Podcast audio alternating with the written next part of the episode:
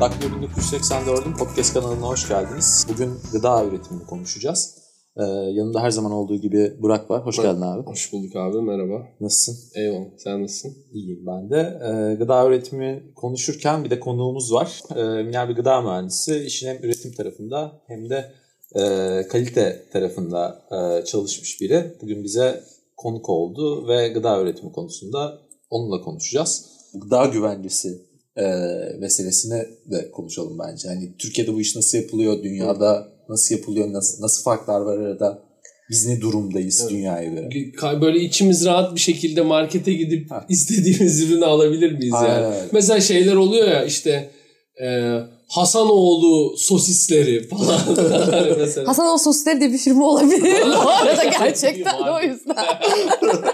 o yüzden bilmiyorum yani hani marka adı vermiş oldum. şeylerden de bahsetsene bize. İşte mesela markete gidiyorum abi ben. Tamam kaşar peyniri var. tamam bir de tost peyniri var. İşte şey var sosis var. Sosis benzeri ürün var. İşte sucuk var. Fermente sucuk var. ısıl işlem görmüş sucuk var. Bunların hani farkı ne? Bunlar gıda güvenliği mevzusuna nasıl oturuyor? Ee, şöyle şimdi Türkiye'de yani dünyada genel itibariyle tabii gıda denetlenen bir alan. Çünkü hani direkt olarak insan sağlığına etkisi çok yüksek. Ee, tarım kısmı da işin hani ham madde üretim kısmı da et, süt vesaire üretim kısmı da tarımsal üretimde hayvansal üretim kısmı da denetleniyor. Ama artık hani tüketime hazır hale gelmiş gıda da denetleniyor. Denetlenmek zorunda da zaten. Yoksa işin içinden çıkamayız. Ee, Türkiye'de bu iş nasıl ilerliyor? Türkiye'de bu iş aslında genel itibariyle işte eski Gıda Tarım Hayvancılık Bakanlığı şimdi Tarım ve Orman Bakanlığı oradan gıdayı kaldırdılar nedense. Ee, tarafından yürütülen bir süreç var. Yani devlet mekanizmalarının gıda üreticilerini denetlediği bir süreç var.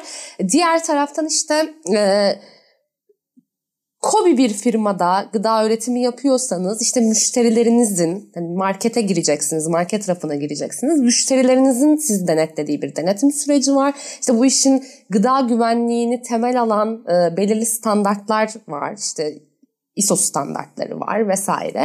Ee, o işin bir de o taraftan denetlendiğiniz yani gelin beni denetleyin diye para verdiğiniz tarafı var. Özel Ee, firmalar. Özel firmalara aynen e, ben işte böyle bir sertifikasyon almak istiyorum gelin beni denetleyin diyorsunuz. E, Geliyorlar sizi denetliyorlar. Belirli şartları sağlayıp sağlamadığınızı kontrol ediyorlar. İşin bir de böyle bir tarafı var. Tabii işin bu hani şeye e, nasıl diyeyim? Kılıfına uydurma mı? kılıfına uydurmaktan ziyade aslında şöyle hani gelin beni denetleyin denilen taraf birazcık keyfe keder bir taraf. Yani ben gelin beni denetleyin demezsem kimse gelip beni denetlemiyor. O özel hani kuruluşlardan bahsediyoruz. Ama, Ama işin devlet devlet mekanizması tarafının sağlıklı yürütülmesi gerekiyor. Maalesef Türkiye'de bu anlamda çok büyük bir hani şey var. Ee, denet doğru denetleyemiyoruz, yeterince denetleyemiyoruz, yeterli sıklıkta denetleyemiyoruz ve denetim mekanizmasının elde ettiği sonuçları yeterince iyi bir hani e, şey aracı olarak kullanamıyoruz. Çıktı aracı olarak kullanamıyoruz. Nasıl? Ee, işte il müdürlükleri, ilçe müdürlükleri vesaire gıda firmalarını risk gruplarına göre, ürettikleri ürünlerin aslında risk gruplarına göre e, aynı şekilde hayvancılık yapan, çiftçilik yapan e, taraf da dahil olmak üzere, hani ham madde üreticileri de dahil olmak üzere belirli sıklıklarda denetliyor. Ee, bu denetimler sonucunda belirli işte numuneler alınıyor. Ee, Pop-up hani git- gittim bugün hadi ver bana şuradan işte bu üretim e, seri numarasından bir kilo süt de diyor. Denettime giden e, gıda denetçileri devlet tarafından yetkilendirilenler. Sonra e, laboratuvarlarda devletin laboratuvarlarında analiz ediliyor bu örnekler ve analiz sonuçlarının uygunluğuna göre firmanın hakkında bir karara varılıyor e, ürünün uygunluğu ile ilgili bir karara varılıyor. Ama bunu yeterince sık yapmadığınız zaman bu artık hani belirli başlı işte taş işlere, taklitlere, hilelere açık hale geliyor. Ya suistimali açık bir hale getirmiş oluyorsunuz. Ee, işte ne kadar sıklıkla olacağı kısmı da devletin kararını verdiği bir süreç ve devlette şu anda hani gıda denetçiliği yapacak üretimle kıyasladığımız zaman yeterli sayıda nitelikli personel yok. Yani bugün ekmek üreten yeri zabıta denetliyorsa burada çok belli başlı yolunda gitmeyen bir şey var demektir. Çünkü siz zabıtaya e, Eskiden işte bir- Uğur Dündar denetler. Ha, Uğur Dündar işte Uğur Dündar'ın olmaması mesela şu an denetime çıkmıyor olması bizim için büyük bir kayıp yani Bir gerçekten. buz kabuğunda geldi buraya. Ee, zabıtaya siz hani eline bir işte şey tutuşturup tutanak tutuşturup denetime gönderdiğiniz zaman e, bu anlamda hani nitelikli personelle o işi yapmış olmuyorsunuz. Tabii fabrikaya zabıta göndermiyor devlet. Fabrikaya işte ziraat mühendisi gönderiyor, gıda mühendisi gönderiyor, veteriner hekim gönderiyor ama e, onun haricinde işte pastane olsun, işte şey olsun, ekmek fırını olsun, büfesi olsun vesaire ve gıda şöyle bir zincir. İşte tarımsal üretim, yani ham madde üretimini yaptığınız noktadan bugün işte burada bir gıdanın paketini açıp yediğiniz noktaya kadar bu zincir, bu güvenli zincir devam ettirilmeli. Şimdi bunun denetlediğin alanlar ne kadar seyrekleşirse sen hani işte tarımsal tarafını denetleyip ondan sonra bir sonraki basamakta depocuyu denetlemezsen depocudan üreticiye satışta çünkü tarımda öyle de bir ne, ara alan var. Ee, depocular var. Yani çiftçiden alıyor malı bir depo kiralamış adam oraya atıyor. O depoda o mal duruyor, duruyor, duruyor, duruyor. Değer kazansın diye bekliyor. Çünkü onda ticari hani kazancı o mal değer kazandığı zaman ortaya çıkacak. Duruyor. Orada o malı kimse denetlemiyor. İşte şey için konuşuyorum. Mesela yağlı tohumlar için konuşuyorum. Yağlı tohumlarda depolama koşulları işte güvenli olmadığı için aflatoksin oluşuyor e, küfleniyor. işte patojen mikroorganizmalar e, birikmeye başlıyor artık. Sonra o mal para edince işte bir tane e, şey e, yağ fabrikasına bu mal satılıyor, bu ham madde satılıyor. Ondan sonra orada işleniyor. O işlenen yağ geçiyor. Sonra sen işte bir ara gideceksin de bir işte numune alacaksın. O numunede böyle bir şey şey yapacaksın. Hani tespit edeceksin.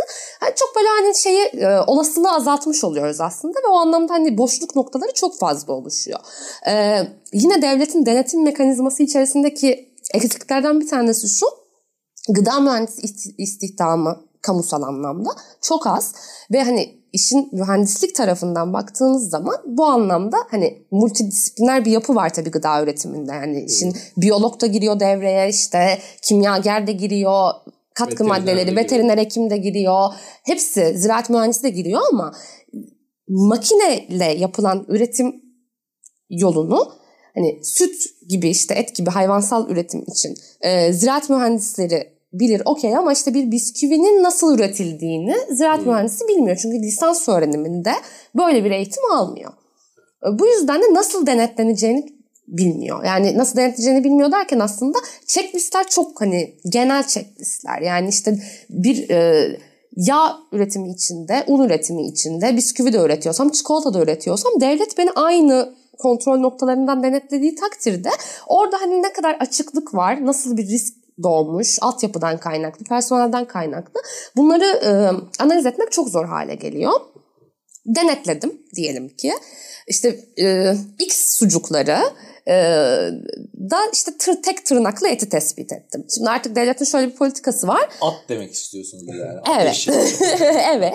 E, devletin şöyle bir politikası var bu anlamda. Devlet artık işte belir bildiriyor galiba. Ben yayınlıyor. Kamuya yani. açık bilgi olarak yayınlıyor. Hatta çok işte e, Ocak sonu ya da Şubat başı gibi liste tam tarihini bilmiyorum ama yeni bir liste yayınlandı.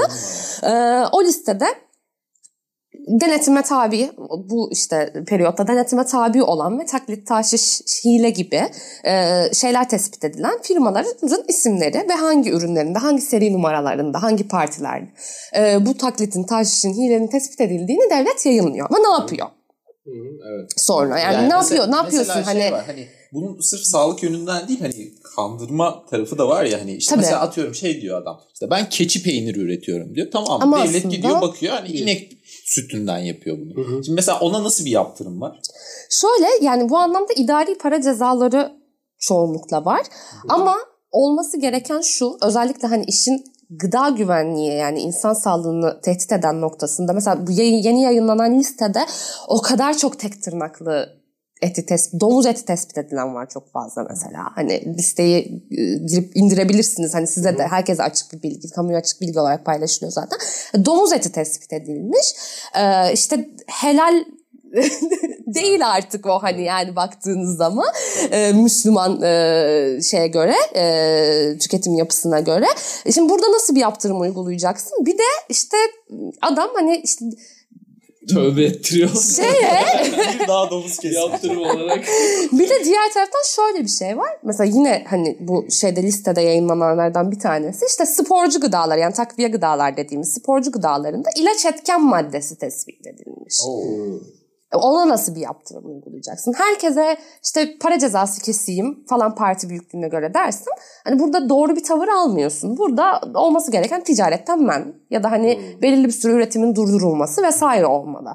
Bununla ilgili çalışmaların sürdürüldüğüne yönelik bakan bir açıklama yapmıştı bu listeyle beraber. Umuyorum en kısa zamanda hani gündeme gelir ve şey haline gelir Bir de artık. şimdi hani Türkiye'de alım gücünün de son yıllarda düşmesiyle birlikte bu hani gıda işi çok önemli bir yere gelmeye başladı. Çünkü adam eskiden cebinde parası vardı gidiyordu kalitelisini alıyordu. Şimdi ucuz olana bakıyor.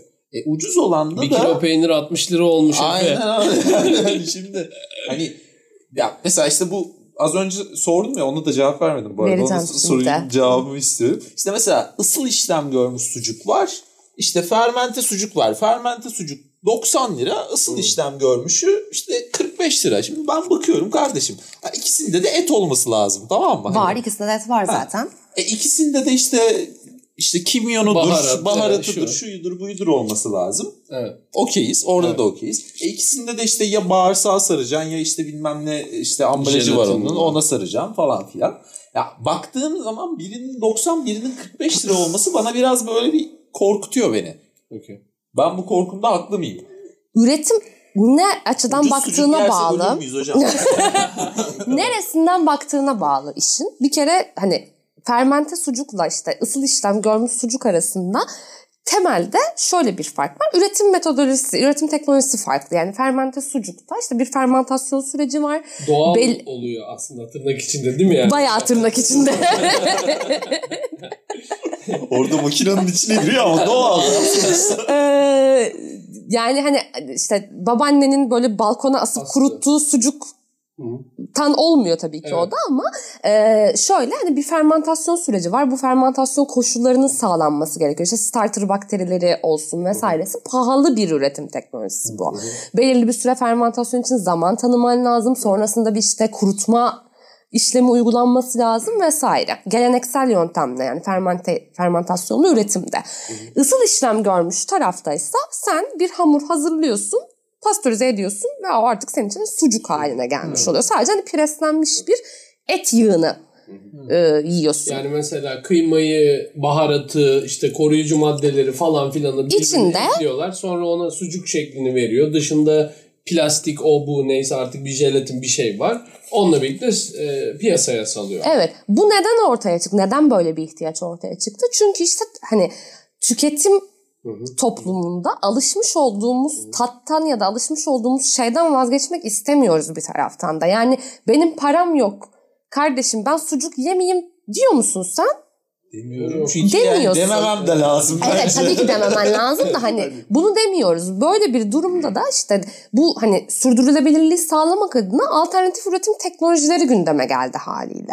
Ee, fermente olmuş sucuk ya da ısıl işlem görmüş sucuk e, almanın temelinde hani bunu market tarafından denetlenen bir ürünü almanın temelinde birbirinden gıda güvenliği yani senin vücuduna zararlı etkileri anlamında bir fark olmamakla beraber tatla ilgili tabii hani içindeki yağ oranıdır vesaire bileşenlerle alakalı tekstürle alakalı farklılıkları var ve e, en kötüsü sucuk almakla alakalı yapabileceğin en kötü şey gidip işte kasaptan ama hani böyle tanımadığın, bilmediğin, nerede hayvan yetiştiriciliğinin yapıldığından emin olmadığın bir kasaptan sucuk almak.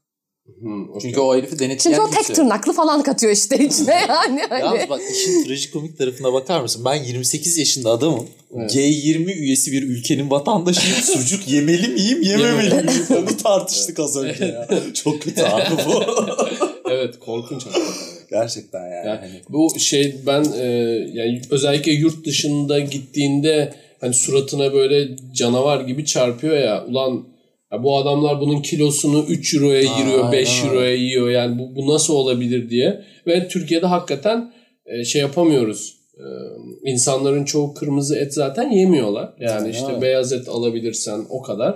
E, sucuk falan zaten aşırı lüks bir şey oldu. Abi şeye bakınca bu hani ülkelerin işte et tüketim oranlarına falan bakınca inanılmaz büyük farklar Evet. var yani. Hani Evet. Türkiye senede 27 kilo falan bir insan et tüketiyor yanlış bilmiyorsam. Onun da önemli kısmı tavuk eti zaten. Doğrudur. Doğru. Hani kırmızı et çok çok düşük. Ha şimdi şey diyebilirler burada işte mesela atıyorum işte e, Avrupa ülkelerinde işte domuz eti de yeniliyor. O da alternatif bir kaynak falan filan diye bakabilirsin de. E, abi öyle bakarsan hani sende de işte mesela işte küçük baş hayvanlar da Türkiye'de daha fazla tüketiliyor. Evet. Ama hani o sayıyı yakalayamıyorsun yani çok çok düşük. Amerika'da falan adamlar 95 kilo et yiyor senede. Tabii Sen abi. burada 27 kilo yiyorsun. Ya bu bu fark inanılmaz bir fark yani. Ya Burada aslında hani öne çıkan şimdi her işte coğrafyanın kendine has bir yemek yeme tarzı var. Yani bir beslenme tarzı var işte Akdeniz ülkelerinde bu işte biraz daha ot tarafına kayarken ya da zeytinyağı temelli bir işte yağ tüketimi söz konusuyken işte birazcık daha bizim işte Mezopotamya tarafında vesaire işte biz pamuk yağı tüketiyoruz. İşte ayçiçek yağı. Ne varsa onu yiyoruz. Aslında hani bu temelinde Tabii. böyle bir e, şey var. Hani kültürel bir farklılık var zaten. Hani yokken yiyemiyorsun. Ama Türkiye'de alım gücünün son zamanlarda inanılmaz düşmesinden kaynaklı olarak hani var olanı da satın alamıyorsun. Öyle bir hani lüks tüketime giren artık hani Mesela bir tarafı da var işin. Üç katı hayvan niye üretemiyoruz ya? Yani devletin tarım politikaları bu anlamda hani Her şey Neyi söylüyor? Hani ben mesela biliyorum işte Türkiye'de şu kadar yeniliyor işte atıyorum eee Slovakya'da bu kadar yeniliyor. Evet. Ben bunu görüyorum da hani devleti yönetenler bunu görmüyor ve hani buna karşı tav- tavır ya da işte bir eee, reaksiyon almıyorlar mı? Devlet bu Ya da anlamda yapıyorlar da neden başarısız oluyor? tarım politikaları konusunda ne durumda Türkiye? Ee, ya bu anlamda hani kesin şu sebepten dolayı biz işte et yiyemiyoruz ya da şu sebepten dolayı yeteri kadar e, işte buğday üretmiyoruz demek aslında yanlış olur. Hem tarım hem hayvancılık tarafı için iklime de çok bağlı. Ee, en önemli şeylerden bir tanesi yani İstanbul'da hani 17 milyon falan herhalde son nüfus sayımında insan yaşıyor. Şimdi bu 17 milyon insana işte genellikle Trakya tarafından falan et geliyor. Ve Trakya'da da artık işte sanayileşme e, yoğunlaşmaya başladı. Meralar boş. Neden boş? Çünkü hayvansal üretim yapmak pahalı bir şey.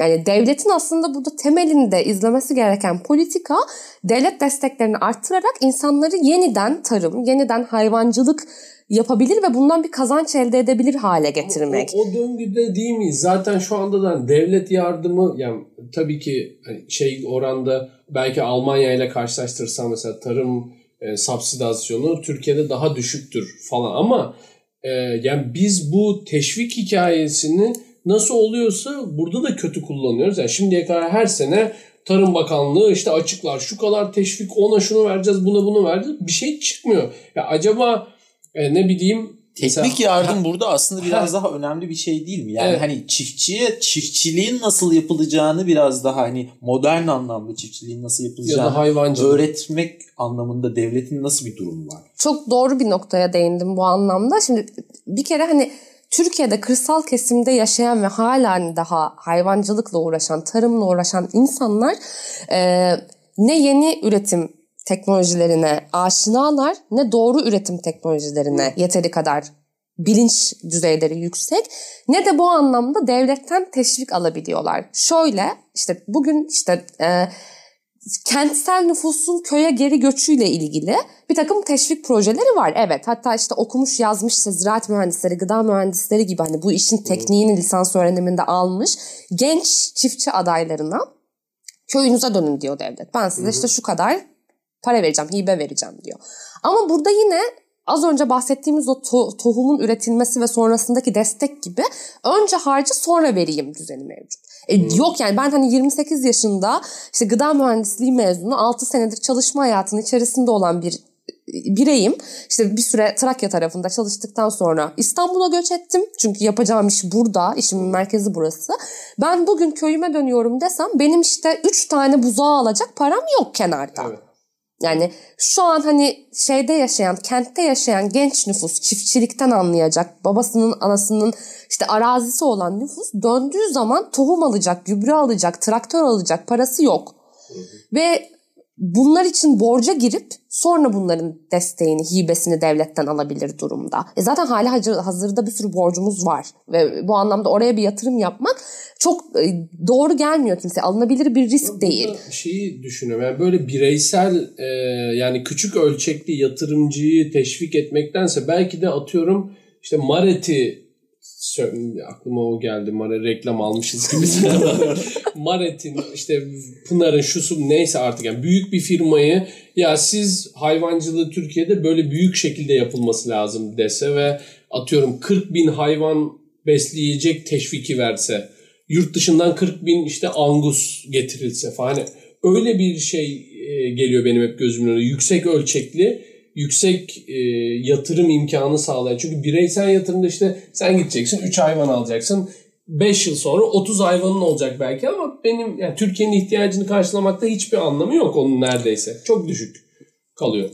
Bu tarz projelerden de başarıya ulaşmış epey proje var aslında. Hani Hı-hı. işte burada banka müdürüyken işte işi evet. gücü bırakıp lavanta üretmeye giden ve sonra o köyün kadınlarının tamamını o üretim alanına Hı-hı. dahil edip orada artık çok başarılı hani hikayeler de var ama temelinde baktığınız zaman e, hayvancılık da tarım da şu anda alışmış olduğumuz kentsel yaşamdan çok farklı bir yaşam gerektiriyor. gerektiriyor. Evet. Ve hani köyde işte gerekli sosyal düzenin oluşmaması biraz da, daha evvel konuştuğumuz işte okula, sağlık ocağına vesaire ulaşamıyor olma noktası aslında insanların hani köye geri dönüşünü engelliyor. Endüstriyel anlamda muhakkak ki destekler vardır. İnan hani o işin detayını çok fazla bilmiyorum. Ama Türkiye genel itibariyle hem tarımsal üretimde hem hayvansal üretimde işte getireyim de burada besleyeyim büyüteyimden ziyade karkas et getirme politikasını işliyor burada mesela. İthal şey ediyoruz yani biz hani etimiz yok hayvan alıp burada besleyip işte damızlık evet. bir hayvan alıp burada besleyip onun etinden sütünden vesaire faydalanmak yerine karkas kesilmiş haline gelmiş kesilmiş tüketime hazır eti ülkeye sokmak üzerinden ilerliyor. Yani bu hani yani devlet evet. politikası hani neler güdülüyor, nasıl bir ticari ya da politik e, siyasal evet. ilişki var arada. O hani benim çok fazla yorum yapabileceğim bir alan değil ama senin ben de yapmayayım çok kötü.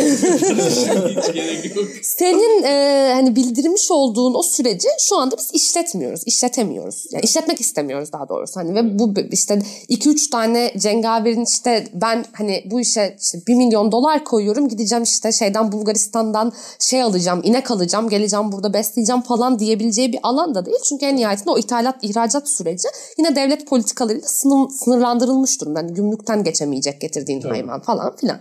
Öyle bir durumu var işin.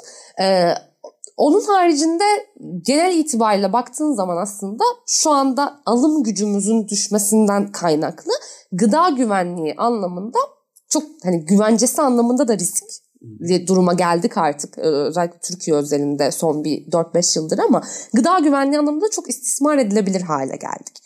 Nasıl istismar edilebilir hale geldik? İşte markette 3 lira 5 lira yani gıda hani pahalı bir şey.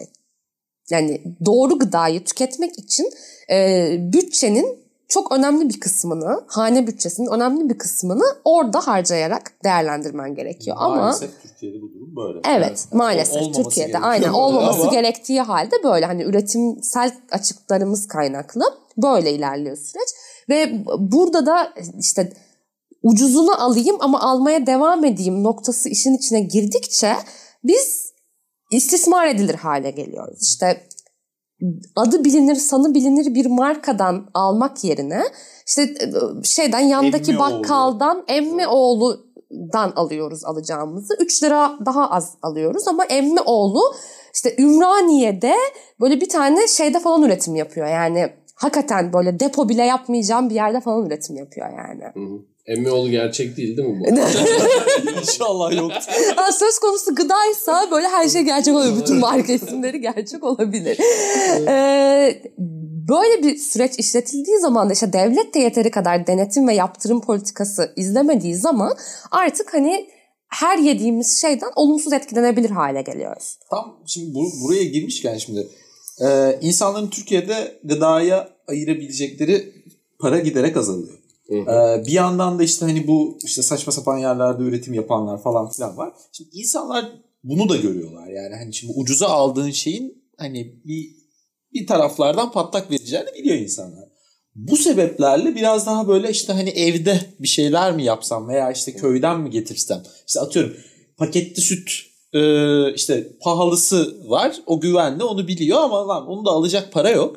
E, ucuzunu da almak istemiyor. Bu sefer ne yapıyor? İşte sokaktan geçen hiç hani hiç güvenliği olmaya. Yani hani o ucuz olan paketli sütün yine az buz bir zabıta da olsa gidip bakıyor tamam mı? Hani, hani bu sokakta süt satan adamı kimse bakmıyor. İçine su mu karıştırıyor işte kireç mi atıyor ne bileyim hani ne yapıyor kimse bilmiyor.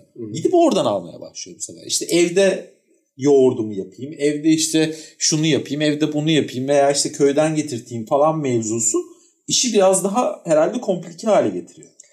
Komplike hale getiriyor ve riskli hale de getiriyor.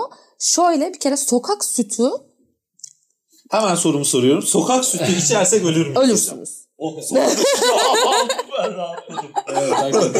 Sokak içerseniz ölürsünüz. Sokak sütünü ölmeyecek düzeyde evde işlemeye kalkarsanız o sütten alacağınız hiçbir hani biyo yararlı işte kalsiyumdur, magnezyumdur, mineralleri alamazsınız. Neden? Çünkü e, işte bugün hani UHT sütlerde ya da işte pastörize sütlerde yani endüstriyel üretime tabi sütlerde e, ulaşılması gereken o işte patojen mikroorganizmaları vesaire yani beni öldürür dediğin şeyleri elimine edecek proses basamakları işte iki dakikada falan bitiyor, üretiliyor. Yani ısıl işlem gördüğü süre O prosesi bize bir kısaca anlatabilir misin?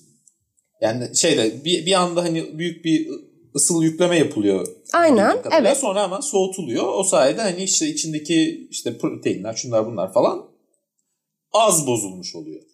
yani UHT süt için hatta bozulmamış bile oluyor. Çünkü proteinlerin bir yıkım mekanizması var. İşte belirli bir süre belirli bir sıcaklığa maruz kalmaları gerekiyor vesaire. Yağlar için aynı şey geçerli. Bozulma ürünlerinin oluşması için belirli bir süre belirli bir sıcaklığa maruz kalmaları gerekiyor.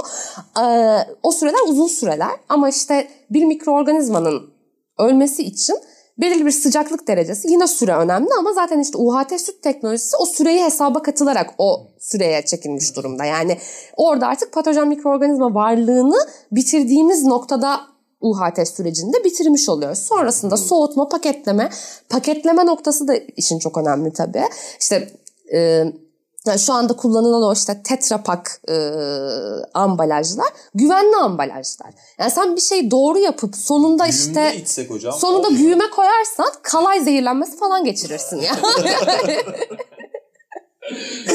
yani hani süreç çok e, Şimdi o şey hani sütü de mesela aldık işte o kalaylı sütü aldım ben tamam mı? Sırf kalaydan zehirlenmeyeyim dedim. Bir de hani onu kaynatayım içindeki tüm hani yararlı tarafı da bitireyim dedim. Ondan sonra su ben... içiyorsun Ha, su işte. içiyor aynen. Evet. Yani şöyle bir durum var orada. Şimdi bir hani endüstriyel süt yani UHT süt içtiğimi hesaba katıyorum ben.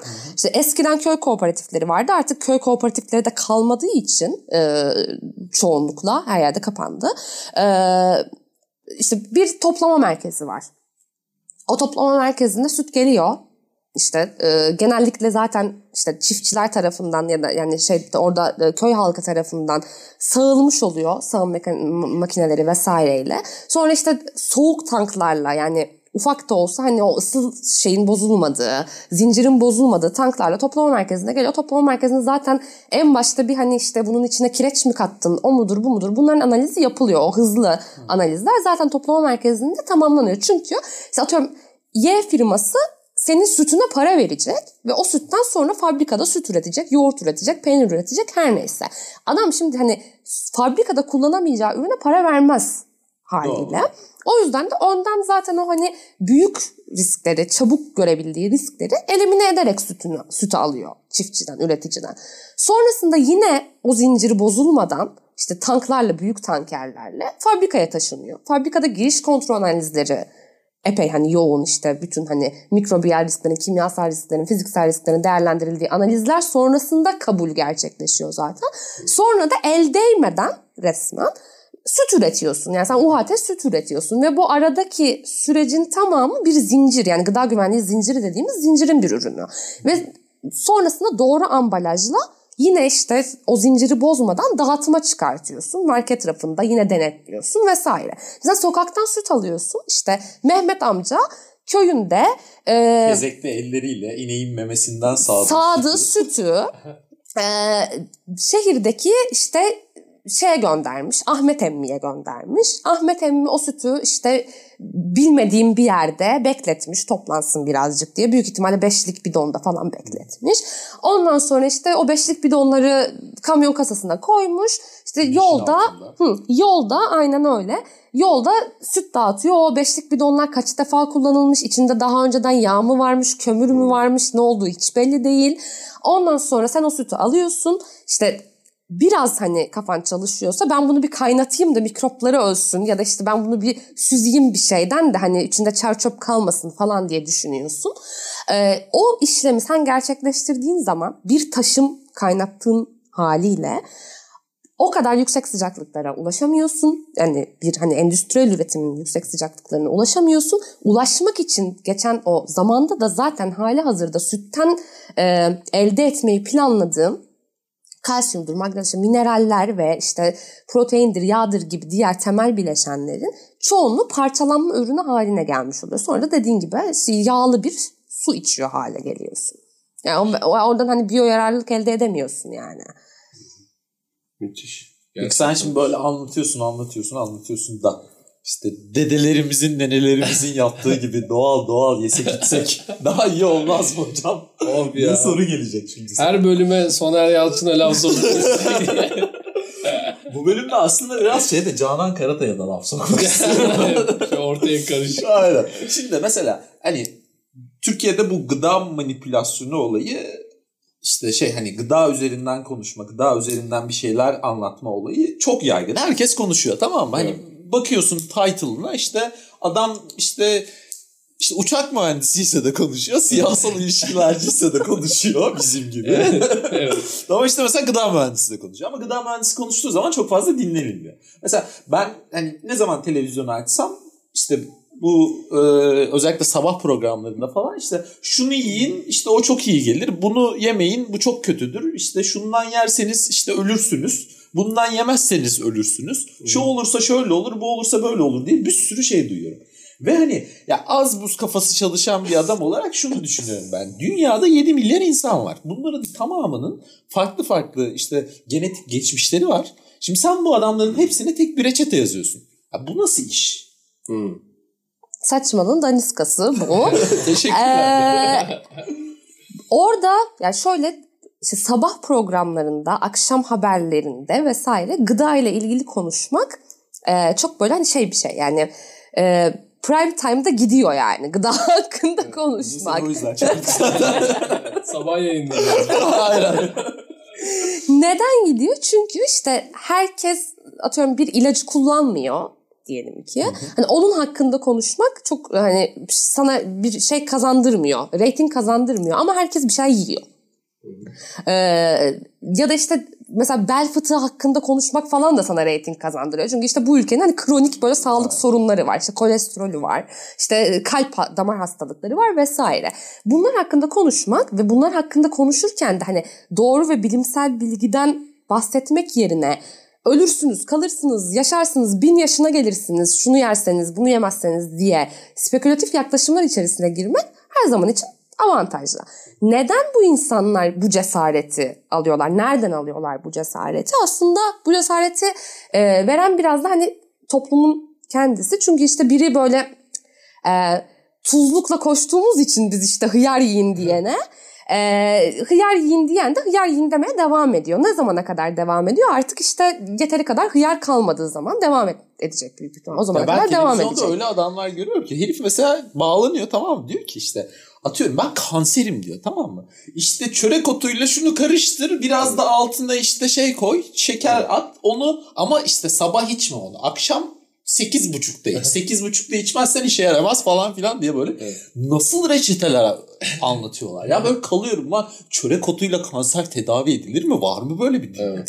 Ya da hani atıyorum diyelim ki Burak için edilir tamam mı? Hani Burak'ın vücudu ona göre hani şey Evet. olmuş. İşte çörek otunu alınca kanserli hücreyi patlatıyor.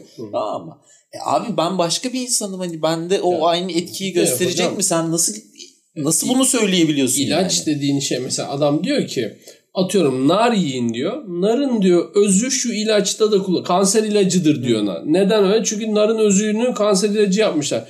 Ya tamam da babacığım bu ilacı aldığında o ilaçta atıyorum 1 miligram o özütten var. Na- nar özünden var. Sen narı yediğinde Sıfır bir alıyorsun. Ha, sıfır 10 nokta kilo nar yiyelim sıfır hadi. sıfır sıfır bir alıyorsun hatta yani öyle bir Ha bir durum. de işin şey tarafı var. Şimdi ben mesela nar yerken o tamam onu alıyorum oradan. O işte hastalığımı iyileştirecek maddeyi alıyorum. E da belki benim narın içindeki başka bir maddeye alerjim var abi. Mesela evet başka O- bir o- madde o- daha alıyorsun. Ha, İlaçta aynen öyle. sadece tek bir maddeyi Bir sürü veriyorsun. şey alıyorum ben orada. Ya işte bu mayalarda da benzer bir şey var ya işte atıyorum evindeki mayadan adam ay evindeki yoğurttan alıyor direkt yoğurt yapıyor tamam mı? Ulan onun içinde hangi bakteri var? Ne, nerede ne Kontrol, yapıyor? Hani aynen. şeyde endüstriyel üretimde starter kürü diye bir şey var abi. Tabii. İçindeki şeyler belli. Ee, nedir o? Bakteriler belli tamam mı? Hani saymış adam onu da işte bunun içinde 15 bin tane bakteri var diyor adam tamam mı? Evet.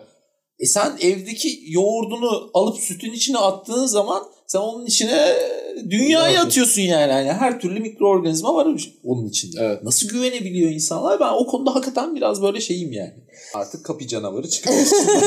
Kapı canavarı çıkacak içinden. Aynen o öyle. kapı canavarı nasıl çıkıyor mesela? Bak hazır şimdi endüstriyel Yakalamış. ürü, şeyde e, üretimi şey yapıyoruz bir yandan ama hani bu kapı canavarı falan işte ya da diğer hani endüstriyel olarak üretilen fakat hani bir şekilde sağlıksız olduğu insanların e, tespit ettiği ürünlerde bu süreç hani neden işlemiyor da o kapı canavarı ortaya çıkıyor. İşte uçak neden düşüyor?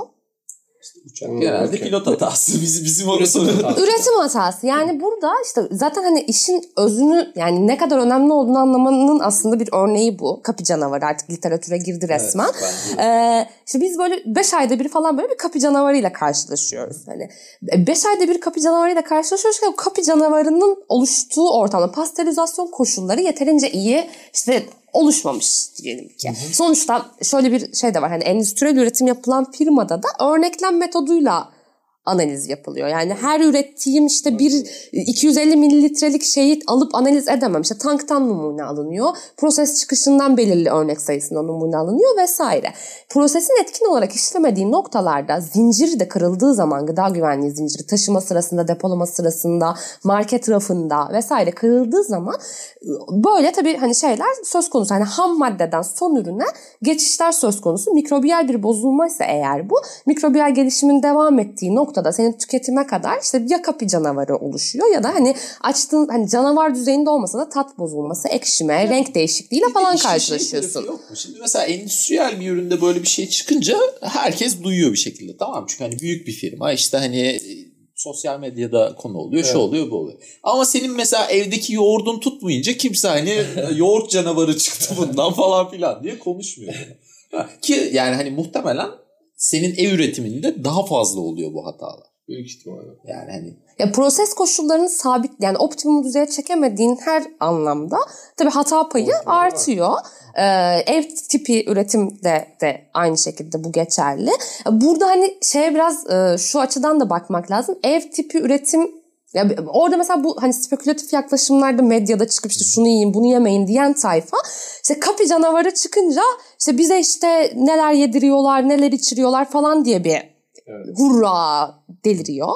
Ondan sonra işte şey de diyor ama bir taraftan. Ertesi güne çıkıp şey diyor. İşte biz diyor evde diyor yoğurt yapıyoruz 10 günde bozuluyor. E diyor marketten yoğurt alıyoruz bir ayda dursun dolapta bozulmuyor. Hangisini hani hangisini istiyorsunuz abi? Hani bozulsun mu? Bozulmasın mı? Hani ne, ne tarafı seçin? Bir tarafı seçin yani. Niye bozulsun ya bozulmasın. Şimdi hazır o konuyu açmış ki o niye bozulmuyor? Bize bir onu anlatsana. Bu işte koruyucular vesaire, koruyucular kanser yapar mı falan filan bunlar nasıl denetleniyor? O süreç nasıl işliyor? katkı maddeleri e, katılıyor endüstriyel üretimli gıdaların içerisine. Katkı maddelerin iş katılmasının amaçları işte raf ömrünü arttırmak, tekstürle ilgili, tatla ilgili bir takım süreçlerde daha etkin e, tat elde etmek, daha etkin bir tekstür elde etmek, işte daha crunchy bir e, aroma elde etmek vesaire gibi katkı maddelerini kullanıyoruz. E, katkı maddeleri zaten hani e-kodlu yani paketin üzerinde görmüş olduğunuz bir de şimdi etiket okuyucular çıktı çünkü. Ee, şey diyen tayfa var mesela işte Instagram'da falan böyle 15 bin takipçili insta mamımsı ama bir taraftan da işte markete gidip sürekli alışveriş yapan bir tayfa var mesela. Onlar işte şey e, fotoğraf paylaşıyor post olarak. İşte bunun içinde işte e işte bilmem ne kodu var işte bu e bilmem ne kodu askorbik asit. İşte askorbik asit sizi kanser yapar. E kodu yani katkı maddesi anlamında E kodu demek onaylanmış demek. Nereden onaylanmış? FDA tarafından onaylanmış. Amerika FDA. evet FDA. Amerika'daki Amerika'daki ilaç ve gıda e, bürosu. E, oradan onaylanmışsa bu eşittir. Hani insan sağlığına zararlı olacağı öngörülmemiş demek. Yani kullanımına izin var demek. Yani bunun hani bu pestisit, pestisin de kullanımına izin var bu arada ama dozu önemli olan. Ne Belki kadar kullandım. Amerikalılar kandırıyordur bizi. Değil mi? Değil mi? Olamaz mı? E, Amerikalılar da yiyor aynısını ama yani. Öyle Ama hep şişmanlar. Dünyayı yöneten yedi aile belki hani belki onlar Ya kandırıyor bizim- olabilirler. bizim Sonun hakkına geliyor. Bizim sektörde de bu işte Amerika'da bir kurum işte onaylamış mevzusu var. Bizde de FAA işte Federal Aviation e, Authority. E, o adamlar da mesela bir uçağa bu uçar dediği zaman tamam mı? Hani o uçak hakikaten uçar abi. Hani yani çok böyle işte düşük bir şansı bu işte Boeing 737 Max'ler gibi. Hani işte bir sürü olay bir araya gelince bir problem olabilir. Ben hani o yüzden güveniyorum mesela hani işte Amerikalılar bu adamlar çünkü deli gibi bütçeye sahipler. Tamam mı? Evet. Adam alıyor, bakıyor, inceliyor, şunu yapıyor, bunu yapıyor falan. En son diyor ki kardeşim bunu hani günde 10 kilo yemezsen bu öldürmüyor. Tamam öldürmüyor dediği anda ben okeyim yani. Ya bu arada tabii sen şunu sadece söylemek lazım. İşte FDA onaylı E kodlu bir katkı maddesi ama bir kilo işte hamura işte 300 gram kat falan değil. Bu hani Türk kodeksi, Türk gıda kodeksi e, şartları altında da zaten kullanımı sınırla- sınırlandırılmış durumda. Katkı ma- yani Türk gıda kodeksi Gıda Bitki Yem Koruma Kanunu ve ona bağlı diğer yönetmelikler ve tebliğler bir ürünü üretirken ne kadar işte renk maddesi, katkı maddesi kullanabilirsin. Ne kadar aroma verici kullanabilirsin. Bunların özellikleri ne olmalı? İşte mikrobiyal anlamda hangi yükler okey, hangi işte yük üzeri mikrobiyal yük okey değil kullan, kullanım için. Vesaire gibi bütün süreçler sınırlarını zaten çizmiş durumda. Bu yüzden endüstriyel gıdadan korkmayın demeye çalışıyorum aslında. Çünkü bu regülasyonu uygulayan bir hani firma da size zarar verecek bir şey üretilme ihtimali çok az. Çok çok düşük. Ama nedir işte spesifik daha öncesinde tanımlanmamış bir intolerans durumunuz oluşur. Bugüne kadar yer yani çünkü gıda intoleransları da alerjileri de e, doğduğun anda edindiğin şeyler değil. Evet. Yer fıstığını 30 sene boyunca yiyorsundur. 31. yıl bir anda yer fıstığına alerji geliştirir bünyen ve işte ölürsün yer fıstığı. yani alerji de bu arada ciddi Evet, bir şey. Yani o yüzden ölürsün diyorum. Ee, Netflix'te bir tane şey vardı. Belgesel serisi vardı işte bu şeyde gıda üretimi vesaire şudur bununla alakalı. Orada mesela bir bölümde işte bu alerjileri falan konuşuyorlardı. Ee, İngiltere'de bir tane kadın şeye gidiyor. e, Hint restoranına tamam mı? Ee, adamlar da mesela şeye yazmışlar. e, menüye yazmışlar işte şu şu e, işte alerjisi olanlar bu yiyeceğe sipariş etmesin. Çünkü işte bunun içinde bu kullanılıyor falan filan diye. Mesela ben bunu Türkiye'de çok görmüyorum. Aslında yeni çıkan bir tebliğle bu zorunlu kılındı. Ee, resto yani toplu tüketim yerleri dediğimiz işte restoranlar, catering hizmeti verenler vesaire artık gıda alerjenlerini bildirmek zorundalar. Tabii iş toplu tüketim için üretim yapan yerlere gelince hani üretim hatları ayrılmadığı için e, genel itibariyle çoğu gıdada aslında alerjen içerebilecek, ihtiva edebilecek ürün çapraz kontaminasyon riski doğmuş oluyor. Zaten hali hazırda paketli ambalajlarda eser miktarda içerebilir ibaresi vardı. Çok uzun zamandır vardı. Ama artık işte restoranlar e, gibi toplu tüketim yerlerinde de menüde bildirilmek zorunda. Bu uygulamaya bir senedir falan sanıyorum işte böyle bir hani zorunluluk meydana geldi. Ama şöyle bir şey var. Şimdi biz hani Avrupa'dan ya da işte Amerika'dan bir uyarlama bir e, şey alıyoruz. Hani orada iyi yapıyor bu adamlar. Bak bize de lazım bu diyoruz. Al, alıp onu uygulamaya çalışıyoruz. Ama uygulama noktasında nasıl davranacağımızla ilgili rehberler oluşturma kısmında çok eksiğimiz var. Çünkü işte bir hani ben bugün işte e, Minel Catering diye bir catering firması kurdum. İşte okul kantinine işte 2-3 tane fabrikaya yemek üretiyorum diyelim ki. Orada bir tane gıda mühendisi çalıştırmak zorundayım ama işte istihdamda da e, yaşadığımız sıkıntılar sebebiyle o genelde hani yeni mezun. Böyle hani catering sektörü özellikle gıda mühendisleri için böyle şeydir birazcık hani. Geçiş Ee, hem geçiş yeridir hem de şartları gerçekten çok kötü. Çünkü hani çok fazla catering firması var. Yani o anlamda toplu üretim yapan yer var. Ve hani çoğu patron şirketi olduğu için böyle kurumsal yapıdan vesaire yoksun. Ee, bilmiyor. Orada da hani uygulayıcı yani uygulayıcı sıfatıyla oraya işte yerleştirilmiş olan gıda mühendisi de yol haritası ile ilgili bir hani paylaşım, fikir yürütme kısmından yoksun.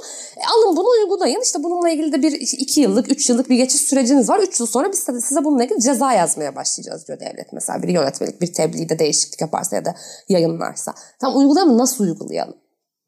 Yani bu anlamda hani şeyleri de biz yeterince eğitemiyoruz. Yani hani nitelikli personel gözüyle baktığımız ya da işte gıda üreticisi konumunda patronlar da yeterince iyi eğitemiyoruz. Yani orada da bir hani nitelik açığımız var.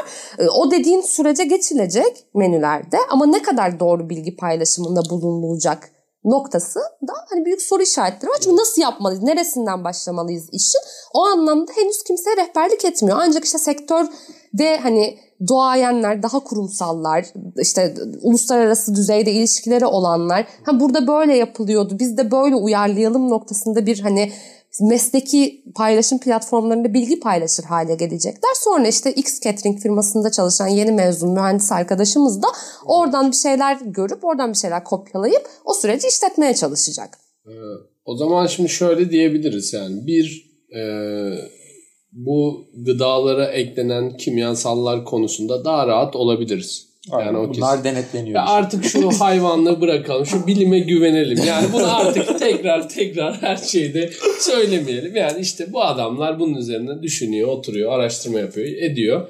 E, milyarlarca insan olarak da milyarlarca insan da bundan besleniyor ve henüz elimizde bunların uzun dönemli zararlarına dair herhangi bir şeyi yok. Veri yok. Yani işte e, e bilmem ne kodlu bir şeyi 30 senedir kullanıyorsak 30 senedir çok ciddi bir zarar vermiyor. Belli Aynen. ki zaten ortalama hayat işte ömür süresi falan uzuyor. E, bir, bir standart yakalamışız Aynen. yani bu konuyla çok Ya bir de şey var şimdi hani burada abi bir, bir tarafa güvenmen lazım tamam mı? Hani bir, bir yerde işte Amerika'da federal bir yapı var. Tamam evet. Adamlarda böyle deli gibi para var. Bir sürü işte e, bilim insanı İmkan çalışıyor. Var. İmkan var, laboratuvar var. İnceliyorlar. E bir tarafta da işte Canan Karatay var. Şimdi hangisine güvenirsin? Ben abi Amerika'ya güvenmeyi tercih ediyorum. Yani. Ya, bence burada hani bölüyorum kusura bakma. Bence burada asıl e, tartışmamız gereken şey neden Canan Karatay'a güvenenler var? Canan Karatay'a güvenmenin çünkü hani biraz azıcık düşünebilen bir insanın Canan Karatay'ın e, paylaşmış olduğu bilgilerle ilgili biz kafasında bir soru işareti oluşması lazım. Soru işaretlerine rağmen güvenmeye devam eder. Orası tartışmaya açık bir mevzu ama gözü kapalı bir işte insanın ben bunu biliyorum diyerek ortaya atılıp bunu işte bilimsel bir dayanakla e, önünüze sunmadığı noktada neden güvenmeyi tercih ediyor insanlar? Bunu da... Ben bunun cevabını e, aslında vermiştim. Türkiye'deki et tüketimi yıllık 27.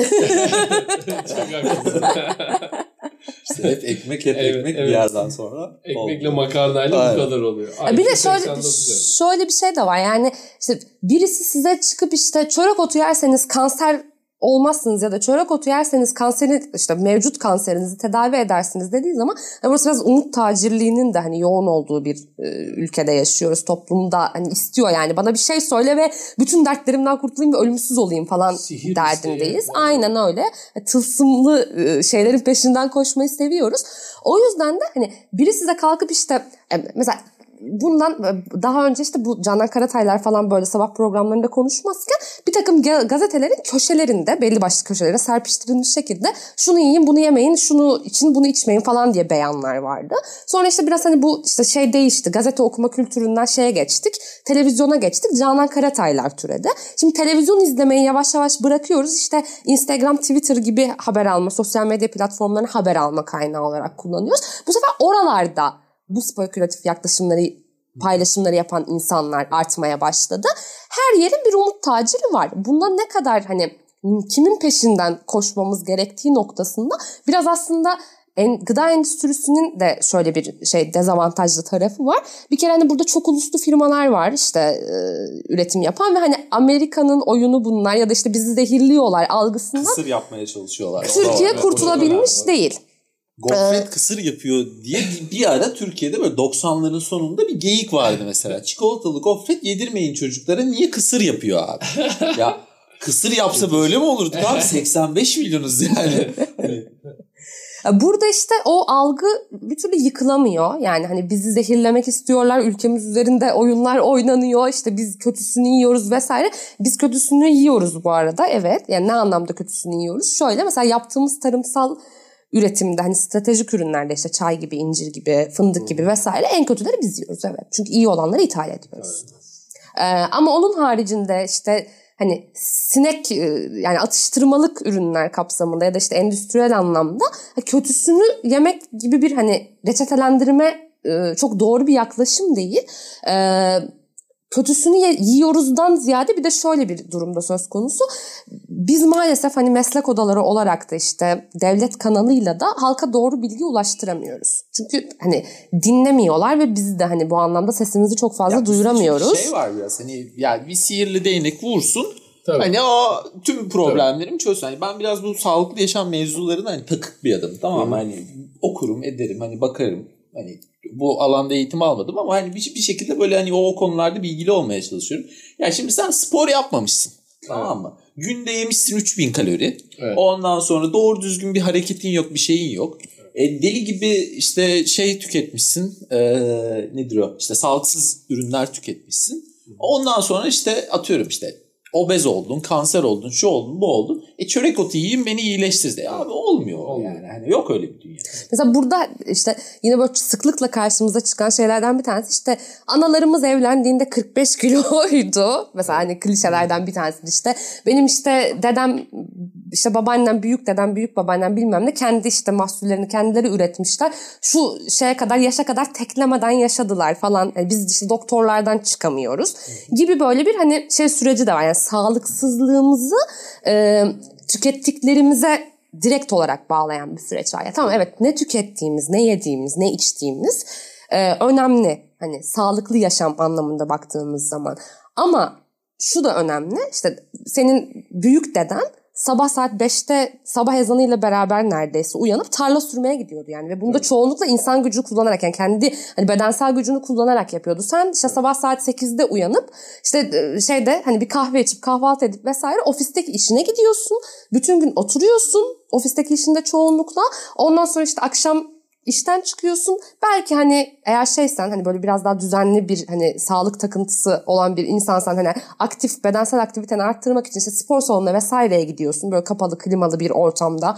Herkesin e, terinin aynı anda buharlaştığı bir yerde e, spor yapıyorsun. Ondan sonra işte çıkıyorsun. E, İstanbul gibi hani egzozun vesaire hava kirliliğinin tavan yaptığı bir yerde bir şöyle bir boy bir yürüyeyim de öyle eve gideyim diyorsun belki. İşte bunun stres faktörleri, genetik faktörleri vesaire eklenince işte kanser oluyorsun, işte Yani obez tüm- oluyorsun vesaire. Yani Tüm bunlara rağmen şey e, yaşam süreleri uzuyor. Yani bunu da görmek lazım. İşte o benim dedem 78 ya. benim Ortalama dedem işte çok işte güzel yaşadı şöyle böyle diyorsun. E dedenin iki kardeşi çocuk felcinden öldü. Evet, bir evet. tanesi kızamıktan gitti. E onlar nerede? O onlar yok. Yani Evet. dede işte kalp krizinden öldü belki. İşte ne oldu? İşte Allah taksiratını affetsin. Zamanı Tabii. geldi öldü diyorsun. Çünkü doktora gidemiyordu adam o zaman yani. Tabii. Hani onları da görmüyor insanlar. Yani bugün şimdi mesela kanser olunca kanser tanısı konuluyor. Tabii. E, o gün konulmuyordu. Yani o, şu- o yüzden hani işte bu aralar kanserler çok arttı. Hani tamam belki arttı doğru. Hani o ona okey. E, bu arada şey olarak da artmış değil. Yani istatistiksel, istatistiksel olarak kanser e, görme oranımız son dönemde artmış falan değil. Önceden bazı kanserlerin işte adı konulamamış, e, bazıları rapor edilmemiş. Aynen işte öyle. bir sürü bir sürü sebeple daha az veri vardı sadece elimizde. Şu anda kanser aynı oranda yani onda bir gibi bir şey o da hatta daha da düşük Şimdi tam yanlış söylemiş olmayayım neyse rakamı boş verin. Yani e, normal ortalama kanser e, şeyi sayısı kanser yoğunluğu nüfus içinde aynı aşağı yukarı. E, bir de önceden işte 60'tı ömür süresi şimdi 78 oldu. E, 78 olunca prostat kanseri olacaksın babacığım kusura bakma. Yani 78 senedir yaşamışsın o kadar da olacak. Ya prostat dediğin şey mesela öyle bir şey yani ömür uzadıkça prostat kanseri erkek için olması çok muhtemel. 60'ından sonra neredeyse herkes de artık görünüyor ama e, robotik teknoloji var artık giriyorsun içeriye alıyorsun çıkıyorsun gidiyor yani falan. E tabi yine bazı hayat standartlarını düşürmesi durumu var ama Yani kardeşim siz de birazcık bir, bir müteşekkir olun ya. Yani bu kadar da olmaz ki. Şimdi bu bölümden öğrendiklerimizi bir yavaştan şey yapalım. Sıralayalım. Sıralayalım, özet geçelim. Ondan sonra da bölümü yavaştan kapatalım. Ee, bir, e, sokaktan süt almayın, ölürsünüz. Evet. O Güzel. ölürsünüz İki, cevabını evde aldık. konserve yapmayın. Evde konserve Ölebilirsiniz. yapmayın. Çok büyük bir ihtimalle. Yani şöyle söyleyeyim hani hepsi öldürmez ama hani şey hali hani riskli hale gelmiş hali gerçekten öldürür yani. Çünkü botulizm dediğimiz o hastalık direkt olarak böyle çat diye götürüveriyordu ama neden gittiğinizi de anlayamıyorsunuz bu arada öyle bir durum var. Ondan sonra işte bu endüstriyel e, gıdalardaki koruyucu ürünler öyle korktuğunuz kadar problemli şeyler. Dozu, değil. doz, Dozunda doz önemli. sürece. Evet. Çünkü Latinler öyle diyor. Romalılar öyle Evet. demişler. Latince'de varsa bu söz doğrudur. Evet. Ondan sonra GDO çok korkulacak bir şey değil. Hala gelişim sürecinde evet. Hı hı. Ee, bir de GDO'nun benim korktuğum bir tarafı var onu söyleyeyim. Hazır böyle küçük bir not. Ee, GDO çok tekel bir sektör. Dünyada bu Evet. işle ilgilenen çok az firma var. O beni biraz korkutuyor. Onun dışında ben, ben Evet. GDO konusunda hani çok korkmuyorum yani GDO'dan.